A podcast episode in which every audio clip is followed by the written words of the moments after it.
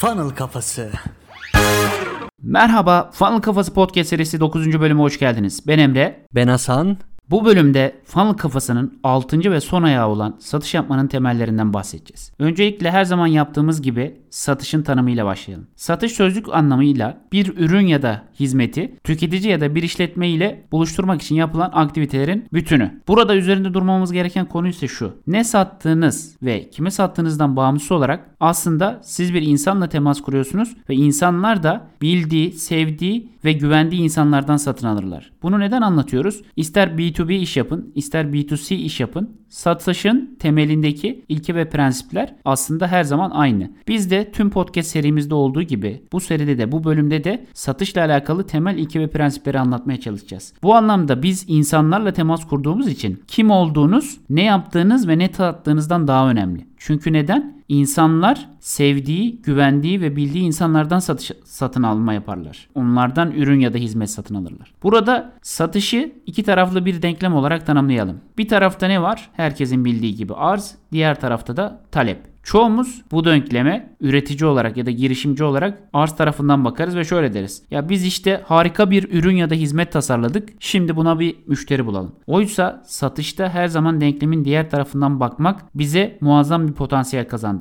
Nasıl mı? Biz denkleme talep tarafından baktığımız zaman yani biz müşterinin acaba hangi sorununu çözebiliriz? Ürün ve hizmetleri onların hayatına ya da kariyerlerine nasıl dahil edebilir ve onlarda bir gelişme kaydedebiliriz diye düşündüğümüz zaman tamamen farklı bir konseptten talep tarafından işe baktığımız zaman potansiyelimizi arttırabiliriz. Fal kafasının ilk sacağı neydi? Her zaman bahsettiğimiz gibi mantalite. Sırasıyla biz size bu altı sacağını anlatırken dikkat ederseniz her birini temel mantalitesiyle ele alarak ilerlemeye çalışıyoruz. Yani burada da yine satışta da doğru satışı doğru kavramak için önce satışın mantalitesini doğru kavramanız lazım. Satışın mantalitesini doğru kavramak da ancak sizin satışa bakış açınızı değiştirmenizle mümkün olabilir. Bu anlamda müşteriyi sürekli satışa yönlendiren değil de onları ürüne çeken, problemlerini çözen, arzularını karşılayan bir satış mantalitesi size uzun vadede kazandıracak yegane şeydir. Zaten bizim her zaman olduğu gibi burada da yapmamız gereken şey kısa vadeli kazançları değil, uzun vadeli alabileceğimiz faydaları gözetmektir. Peki Hasan, bu anlamda senin çok sevdiğin bir konuya gelelim. İyi bir satışçı nasıl olmalıdır? İyi bir satışçıyı anlatmadan önce şundan bahsetmek istiyorum Emre abi.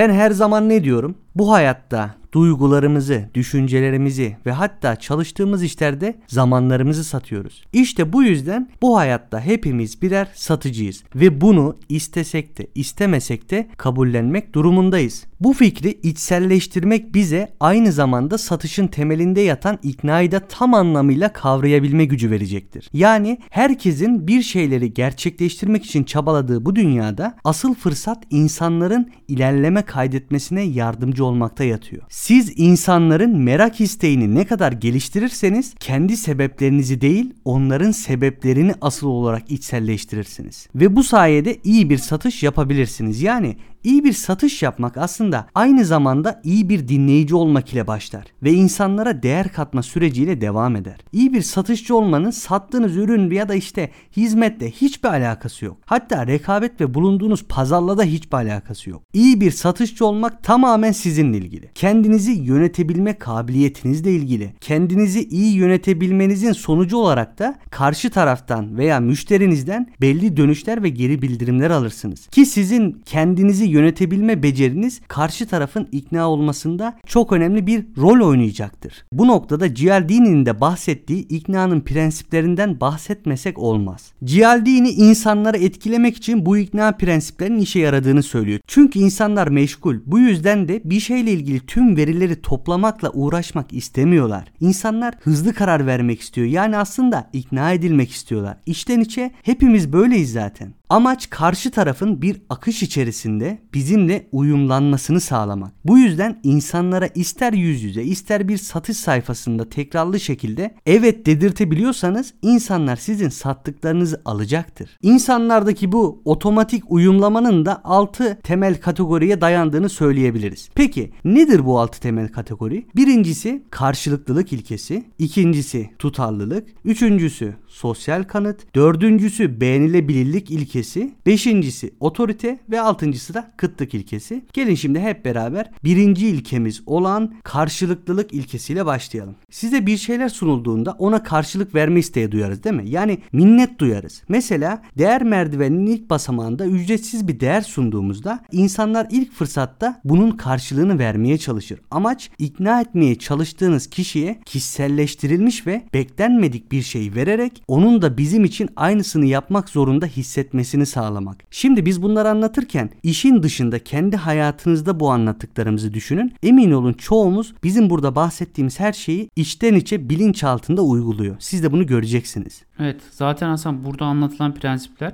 güzel bir noktaya değindin. Bizim insanları yani karşı tarafta otomatik olarak alabileceğimiz tepkiler aslında. Mesela sen bir insana değer veriyorsun o insanın da karşında minnet duyması istemsiz bir şekilde yapıyor. Yani otomatik olarak aslında sana minnet duyuyor. İşte iknanın prensiplerinde de bu ilkelerde siz bunları kendi satış sürecinize yedirirseniz yani satış sürecinde kullanırsanız ya da işte sayfalarınızda kullanırsanız ya da bu hususları içselleştirirseniz karşı tarafla otomatik uyum- uyumlamayı çok rahat bir şekilde sağlayabileceksiniz. Tabi Emre abi bu zaten insanın tabiatının bir gerekliliği. Burada anlattığımız prensipler. İkinci olarak da ne vardı? Tutarlılık ilkesi. İnsanlar daha önce yaptıkları ve söyledikleriyle ilgili tutarlı bir şekilde harekete geçmeyi her zaman tercih ederler. Yani kendinizden düşünün bunu. Birine bir söz verdiğinizde ya da bir işle ilgili ilk adım attığınızda o durumu korumak veya işte muhafaza etmek istersiniz. O zaman ne yapmalı? İnsanları yapmak istedikleri şeylerle ilgili küçük başlangıçlara yönlendirmeliyiz. Bu ilk adanmışlık hissi onların gelecekte daha büyük taahhütleri kabul etmeye yönlendirecektir. Çünkü insanlar tutarlı olmak istiyorlar. Üçüncüsü ise sosyal kanıt ilkesi. Yani burada ne demek istiyoruz? İnsanlar herhangi bir ortamda nasıl davranmaları gerektiğine dair ipuçları için her zaman başkalarının eylemlerine ve davranışlarına bakarlar. Benzer durumda birçok kişinin yaptığı seçimleri karşı tarafa belirtmeniz onların aynısını yapmaları için bir teşvik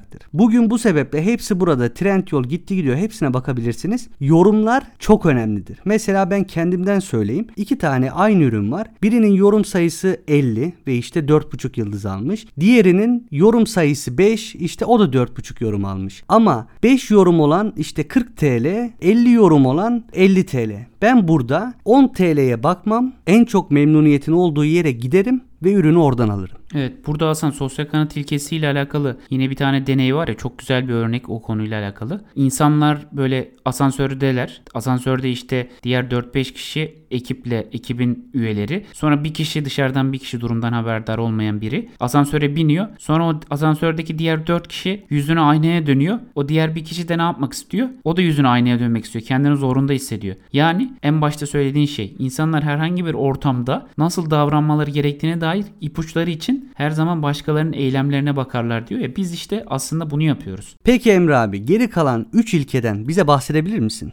Evet. Dördüncü ilkeyle başlayalım. Dördüncü ilkede beğenilebilirlik ilkesi diyor Cialdini. İnsanlar sevdiklerine evet demeyi tercih ederler. Yani ne demek bu? Tartışmalı konulara girmeden önce daima onlarla benzerliklerinizi ve onlara uygun durumları dile getirin. İnsanlara bir şeyi kabul ettirmek istiyorsanız biz genelde ne yaparız? Hemen onların böyle söylediklerine karşı koymaya, karşı bir argüman sunmaya çalışırız. Ama Cialdini ne diyor? Onlarla önce aynı yönlerinizden, birbirinize benzeyen, ya da anlaştığınız yönlerinizden olaya başlayın ve bir kapı aralayın. Sonra bu kapıdan sonra kendi kabul ettirmek istediğiniz şeyleri söyleyin. Hatta buna beğenilebilirlik ilkesi için şey de denilebilir bahsettiğimizi. İnsanlara öncelikle yani sizle aynı olduğu konuları dile getirerek onlara bir evet dedirtiyorsunuz. Yani onları bir akışa oturtuyorsunuz aslında. Evet ben de bunu yaşamıştım. Evet ben de böyle bir hata yapmıştım. Evet ben de işte olaya buradan başlamıştım. Evet ben de şöyle başarısızlıklar yaşamıştım. İnsanlar ne yapıyor burada? Sizle aynı olduğunu, uyumlandığını gördükten sonra bu sizin için daha sonraki sunacağınız şeylerde tekliflerle alakalı bir kapı aralıyor. Evet Emre abi hatta Russell Brunson da bu konuyla alakalı şöyle diyor. Bir konferansta işte satış yapacaksa kendisi satışın sonuna kadar ne kadar fazla insanlara evet dedirtirsem seminer sonrasındaki satışlarım o kadar artıyor demişti mesela. Bu da onunla aynı paralellikte.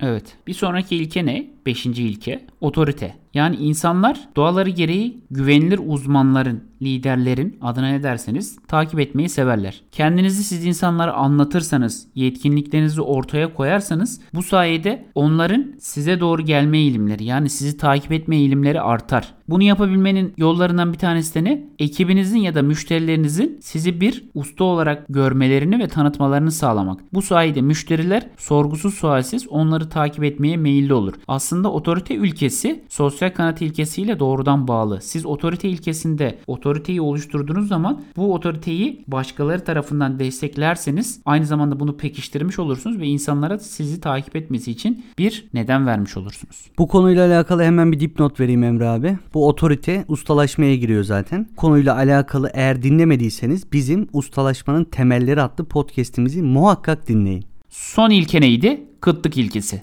İnsanlar daha az olanı, tek ve benzersiz olanı daha çok arzularlar. Bu bizim aslında ta küçüklüğümüzden beri gelişen bir şey. Yani taso oynayanlar o nesil bilir böyle. Kart biriktirenler vesaireler hep ne istersiniz? Az olanın sizde bulunmasını istersiniz. Benzersiz olana sahip olmak istersiniz. Bu bizim çocukluğumuzdan, kökenlerimizden gelen bir alışkanlık aslında. Bu yüzden siz de insanlara ürün ve hizmetlerinizin neden benzersiz olduğunu, neden az sayıda insanın erişebildiğini anlatırsanız onlardaki bu kıtlık duygusunu tetiklemiş olursunuz ve insanlar bu sayede sizin ürünlerinizi alabilir. Yine kıtlık ilkesini çalıştırabilmenin başka bir yöntemi de ne? Satın almadıklarında kaybedecekleri şeyi gösterirseniz de yine bu sayede insanlar sizin ürünlerinize ilgi duyabilirler. Bu birçok markanın satışta vesairede kullandığı zaten prensiplerden başlıcası. Mesela bir üründen 10 tane üretiyorlar. Bu sayede ürüne olan talep mesela daha fazla oluyor ve insanlar o ürünlere daha yüksek bedeller ödeyebiliyor. Ya da ne bileyim bir üründen sadece bir tane tasarlıyorlar ve o ürünün normalde satılamayacağı kadar yüksek bir fiyata satılabiliyor. Bunların hepsi kıtlık ilkesini çalıştıran hadiseler. Hatta bununla ilgili biz zamanı da söyleyebiliriz Emre abi. Mesela zamanda kıtlık yaratmak. İşte 10 dakika içerisinde al. 3 gün boyunca bu fiyata gibi. Bu da zamanda kıtlık yaratmaktır. Bunu da dipnot olarak belirteyim. Şimdi tüm bunlar bize neyi gösteriyor? Ona bir bakalım. Nerede satış yaptığımızdan bağımsız olarak satışa insanlar ile empati yaparak onların gözünden bakarak başlamalıyız. Ve insanların hareketlerinin temelinde yatan ilkeleri çok iyi bilmeliyiz. İnsanları ürün ya da hizmetimize çekmek, onlara doğru adımlarla yaklaşmak ve aynı zamanda bize karşı adımlar atmasını sağlamakla mümkün olur. Satışın temelinde yatan iki ana konudan bugün sizler için bahsettik. Birincisi denkleme müşteri tarafından bakmak, ikincisi de müşteriyi iyi tanımak adına ikna prensiplerine aşina olmak. Burada podcast'imizi bitirelim. Funnel Kafası Telegram grubuna katılmayı unutmayın ve her hafta pazartesi akşamları 21.00'da canlı olarak yaptığımız Funnel Kuruyoruz canlı yayınlarında kaçırmayın. Ve son olarak ne diyoruz Emre abi? Funnel kafasından uzak kalmayın. Ve unutmayın bu hayatta hepimiz birer satıcıyız.